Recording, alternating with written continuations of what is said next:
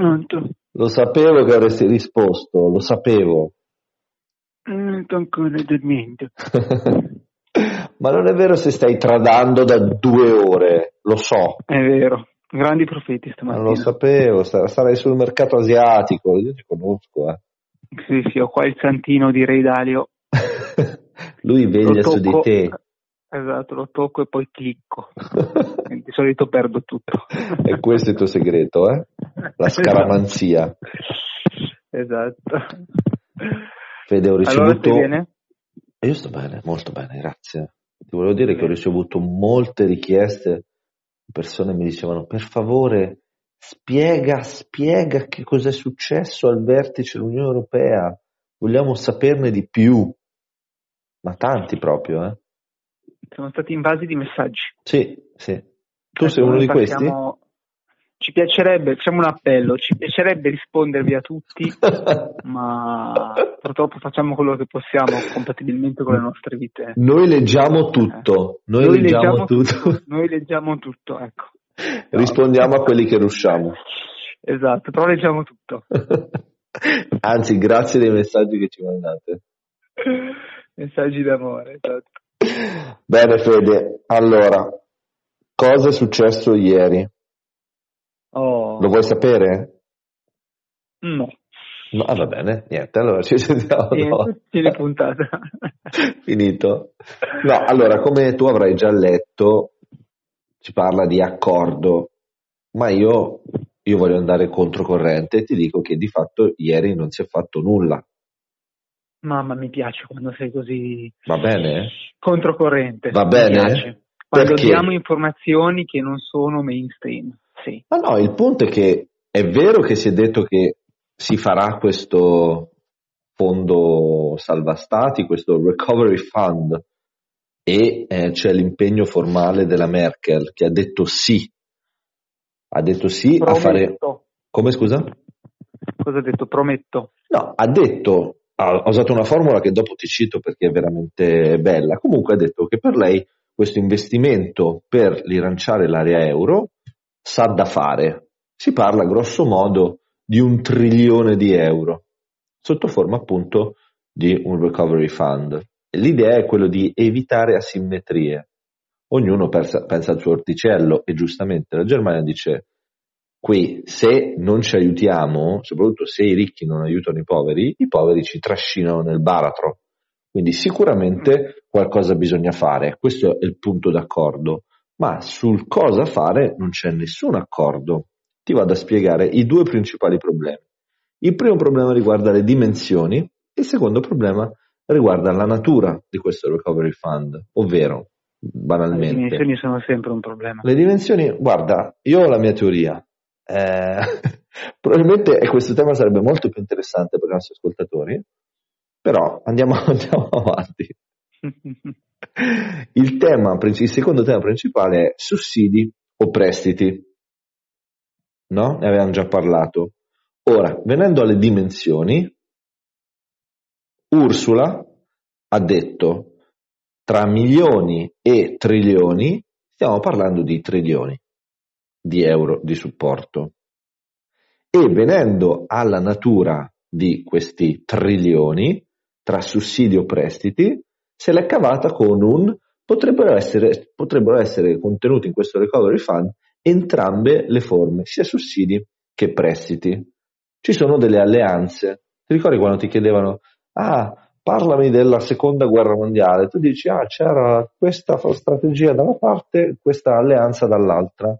Oggi l'alleanza è Italia, Francia e Spagna sono per i sussidi, dall'altra parte invece è la Germania e i paesi del nord, cosiddetti frugal country, come Svezia, Danimarca, eccetera, eccetera, che invece sono per i debiti. E arriviamo alla Sussidi cosa vuol dire, scusami, eh? sussidi sono soldi che non vanno restituiti? Esattamente, esattamente. Cioè segue lo schema che è già stato applicato all'Unione Europea, per cui ogni sette anni si fa un bilancio, cioè scusa, si fa un piano, un budget, un piano di investimento che si chiama MFF, Multi-Annual Financial Framework, e in questo piano di investimenti tutti i paesi contribuiscono in base a delle percentuali prestabilite e questi soldi vengono impiegati in un'ottica mh, politica di investimento per cui si va a, um, come dire, mi verrebbe dire pintuzzare, ma è una parola che ho appena inventato, uh, puntellare, ecco, a puntellare quelle zone dell'Unione Europea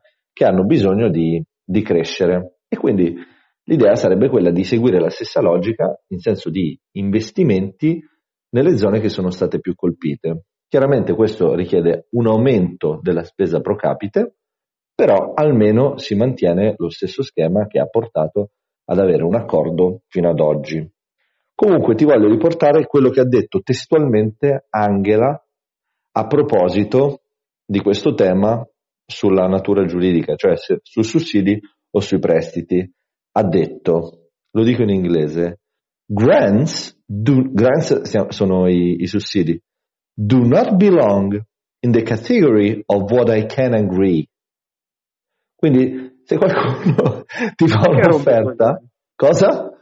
Anche rompi i coglioni se qualcuno ti fa un'offerta, tu devi rispondere questa tua offerta non appartiene alla categoria di quello che io posso accettare. Hai risolto il problema. A lei non sta bene che vengano regalati dei soldi. No, qual è il punto? Andiamo avanti. Il punto è che um, chiaramente siamo di fronte a uh, una nuova fase eh, politica dell'Unione Europea e questa nuova fase dipende dal fatto che bisogna riscrivere questo MFF di cui ti ho appena parlato. Perché? Perché questo MFF, Multi-Annual Financial Framework, è il budget dell'Unione Europea che si fa ogni sette anni e eh, il budget in corso, diciamo così, è a scadenza nel 2020. Quindi bisogna riscrivere il nuovo budget. Quindi considera che l'attuale MFF ha il valore di un trillion e come ho detto finisce a dicembre.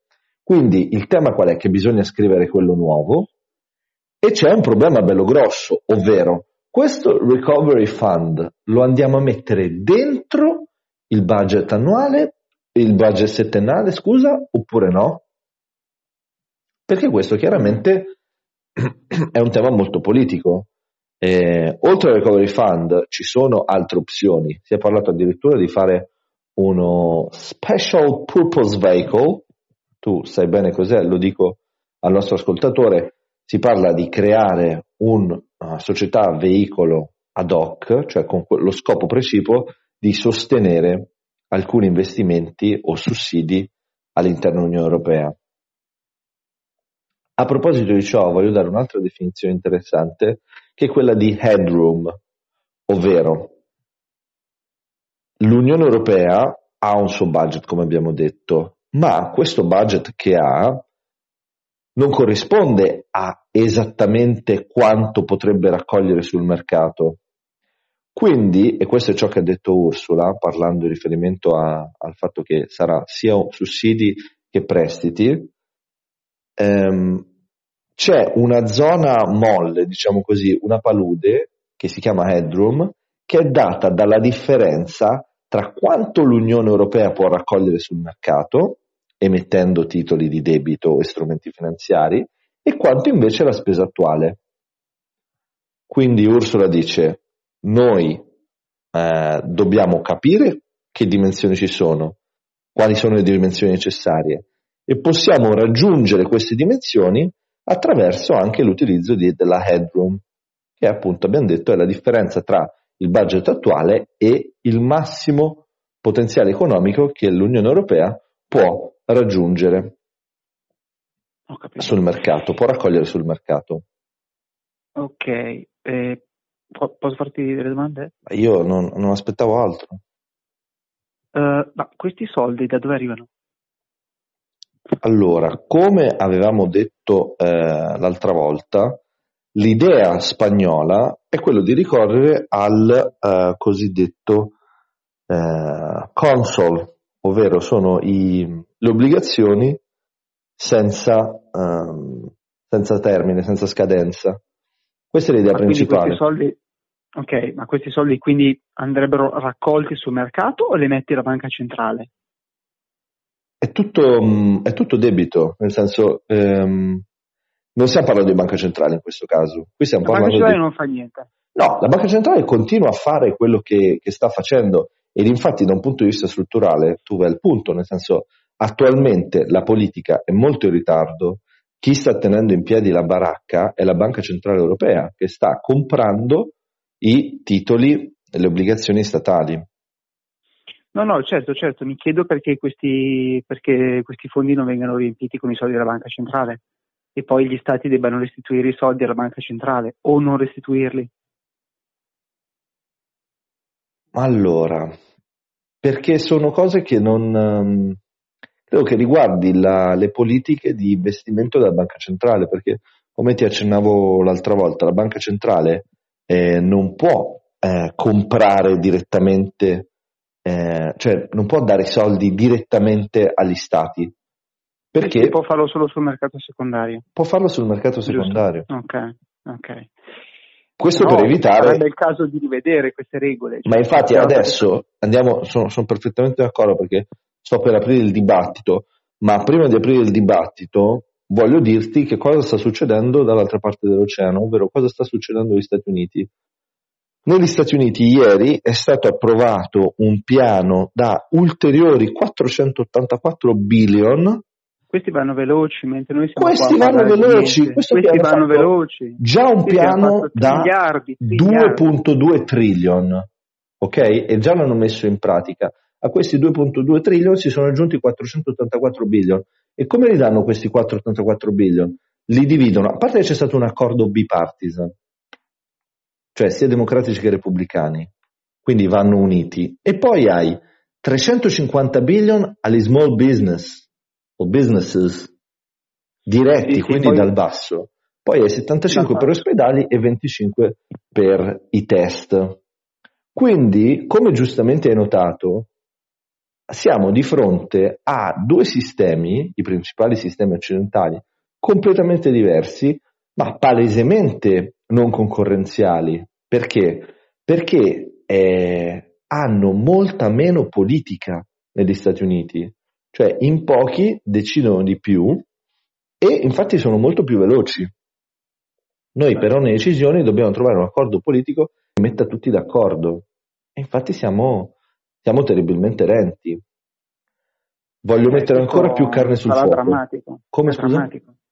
È drammatica questa cosa, è drammatica. È drammatico. che dobbiamo, è drammatica.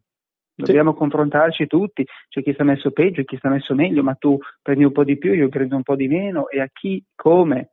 Cioè, questi qua, in, gli americani, in un mese e mezzo, come, come guardavamo ieri, hanno ingigantito il bilancio della Fed di 2 triliardi, 2 triliardi e mezzo. Sì, 2.2. Qua, eh, qua noi siamo a, non so, a parlare di non so cosa. Cioè, fate cadere questi soldi, fateli cadere. Quindi c'è un'altra valutazione da fare e qui purtroppo andiamo al personale, quindi invito gli ascoltatori a, a chiudere, a schiacciare il tasto stop. E riflettere e poi ripartire. Qui stiamo parlando di qualcosa che noi abbiamo già visto nella crisi del 2008, ovvero noi stiamo vedendo che il pubblico sta mettendo le pezze, come si dice, nel- in casa del privato, ma non lo sta facendo in un modo eh, organico, non lo sta facendo in un modo democratico, non lo sta facendo in un modo paritario, sta aiutando le grandi aziende. Infatti si è aperto un dibattito nel mondo del private equity. Perché? Perché nel momento in cui le grandi aziende, come tu hai detto ieri mi sembra, hanno la possibilità di raccogliere capitale a costo zero, chiaramente per, per la loro struttura queste realtà sono incentivate a portare questo capitale che hanno raccolto sul mercato direttamente nelle tasche dei propri investitori, giusto? Eh, sì, ma bisogna vedere come stanno messi. È, è chiaro che sono messi male e quindi c'è un problema politico, ma è anche vero che questo accesso alla liquidità oggi non è democratico perché non tutte le aziende hanno accesso a, eh, al mercato finanziario, diciamo così. Ora, io faccio le domande a cui non ho delle risposte, magari tu ce l'hai. La prima è se ci sono delle alternative a quello che sta succedendo adesso. Cioè, l'unico modo di salvare l'economia è quello di comprare le obbligazioni sul mercato secondario? Prima domanda. E poi voglio fare una domanda da, da prima media. Ma in questo caso lo Stato a che cosa serve? Cioè, io mi chiedo, in un sistema in cui non c'è lo Stato e in cui ogni realtà fa i conti con un'epidemia assumendosi personalmente il rischio o meno di andare avanti, non è una realtà più efficiente? Cioè, se tu mh, vi giustifichi l'intervento dello Stato con la tutela della salute di tutti, giusto? Perché questo è il meccanismo su cui si basa tutto, tutto questo agire. Io ti chiedo, ma tu stai tutelando la salute di tutti con le politiche che stai mettendo in atto? Ma stai parlando della salute o la ripresa economica? Tutte e due, beh, io credo siano cose molto collegate. Sì, sì, beh, sì. Mm, anche separate in un certo senso. Sì, beh, e... sì, sicuramente. Ma allora, sul fatto che sia mm, l'unica soluzione possibile, qua bisogna, bisogna capire se si crede ancora nel libero mercato o meno. Nel senso, that's a good mm, point. That's a good point. That's a good, that's a good point, nel senso che eh, ogni volta, allora, va bene in questo caso, che è una crisi veramente arrivata dal cielo eh, e non c'è la responsabilità di nessuno, ok? Beh, forse dei cinesi. e, un saluto agli amici cinesi 8, che ci stanno ascoltando. Amici, no, amici cinesi, però nel 2000 e nel 2008 le banche centrali sono intervenute con tanta liquidità, quindi hanno riportato su le valutazioni del mercato, fatto ripartire l'economia, e risulta che qualcuno che ha causato quelle crisi sia andato in galera? È no. stato punito? No. Boh, a me non risulta. Quindi il mercato è stato, il libero mercato è stato alterato, quindi alcune aziende che dovevano chiudere non hanno chiuso perché le banche centrali sono intervenute. Quindi anche qui, quando ci sono le recessioni, le recessioni servono, servono, servono a togliere dal mercato le realtà inefficienti. No? Però se ogni volta che c'è una crisi c'è liquidità, perché lo, l'economia non può fermarsi, non possiamo andare in recessione, perché è un guaio, ok? eh, allora basta, libero mercato, dimentichiamocelo, non esiste più. Allora non c'è neanche nessun problema, perché tanto non si chiuderà mai, tanto non si fallirà mai, tanto posso anche rubare, perché tanto arriverà qualcuno a salvarmi. Non se sono un piccolo imprenditore, però. Se sono un piccolo imprenditore, una famiglia, ah, in quel caso sono cazzi mai.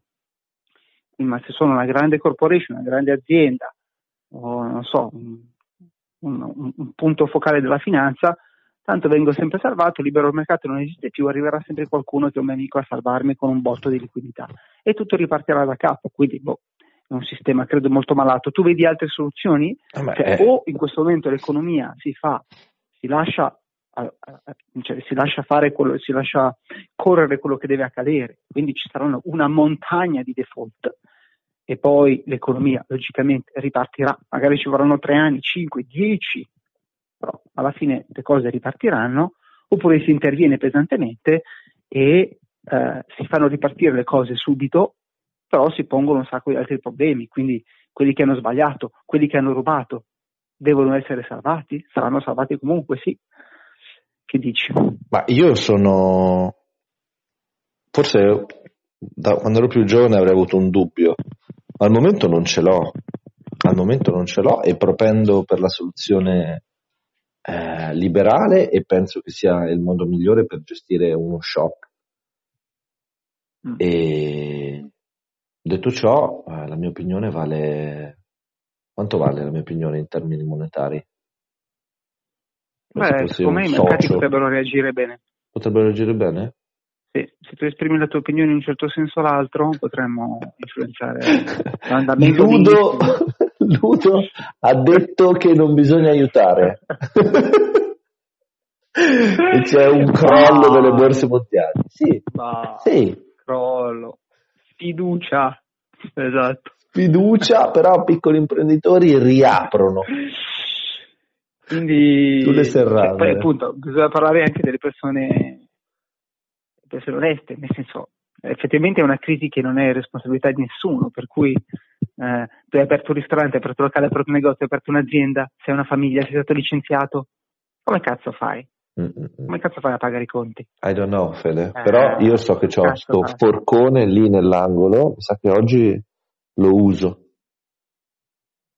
Scendo Io voglio piazza. vedere là, cioè ci vorrebbe, tu cosa pensi? Pensi- allora, le, le crisi portano malcontento e mm, portano recessione portano anche rivoluzione. Sì. Eh, io mi stupisco che ad oggi ancora non siano stati presi d'assalto i supermercati. Mi stupisco. Cioè, considerato che un sacco di gente è stata licenziata, un sacco di gente non sta prendendo soldi, Mm.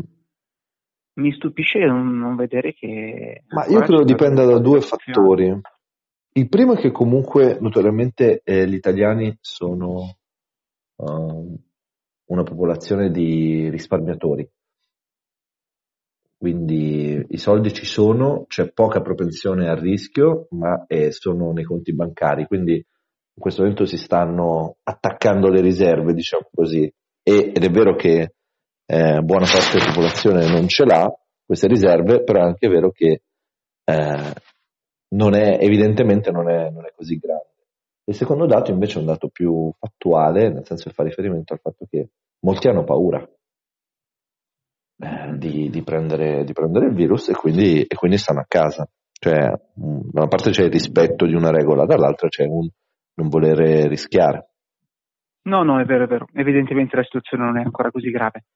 Però quando il contagio sarà passato, quindi tra magari un mese, due mesi, quindi la paura del contagio è passato, la situazione economica non è ripartita, eh, potremmo vedere mh, qualcosa. Mm, Cioè, mm, mm. sono un po' preoccupato sinceramente. Ma tanto Vediamo, noi siamo vediamo. dei condor e guadagniamo in ogni situazione, quindi non abbiamo problemi, vai situazione. tranquillo. Esatto. Vai tranquillo. Esatto. Poi vabbè, mi piacerebbe capire questi soldi. Poi mh, va bene, questi fondi, ok, supponi che tutti si accordano per una certa cifra in un certo modo. Poi questi soldi come vengono distribuiti dai singoli stati all'interno dell'economia? Questo è molto, è un tema puramente politico, nel senso in teoria dovresti provare che ci sono state delle spese extra in tema sanitario o comunque in eh, crisi economiche locali, quindi vai a chiedere eh, gli investimenti per risollevare quelle realtà. Diventa un, un bilancino politico. Ma oggi già i 25.000 euro che danno la PMI eh, bisogna, eh, bisogna dimostrare, tu sai se bisogna dimostrare un- una, un diminuzione del fatturato? Ma diciamo che quella- que- quei soldi sono l'ultima parte di una catena molto, molto più grande che parte da più in alto. Attualmente comunque ciò che, ti- come ti dicevo all'inizio, ciò che tiene su eh, l'economia italiana è la BCE che sta comprando le, le obbligazioni italiane. Questo è ciò che tiene sull'economia in questo momento. Poi a cascata Va si arriva bene. fino ai 25.000 euro. Sì, sì, esatto. Fede, ti ringrazio Va bene. molto. Grazie, Guido. Ti auguro una buona giornata. A te. Ciao. A domani. Ciao, ciao. ciao. ciao.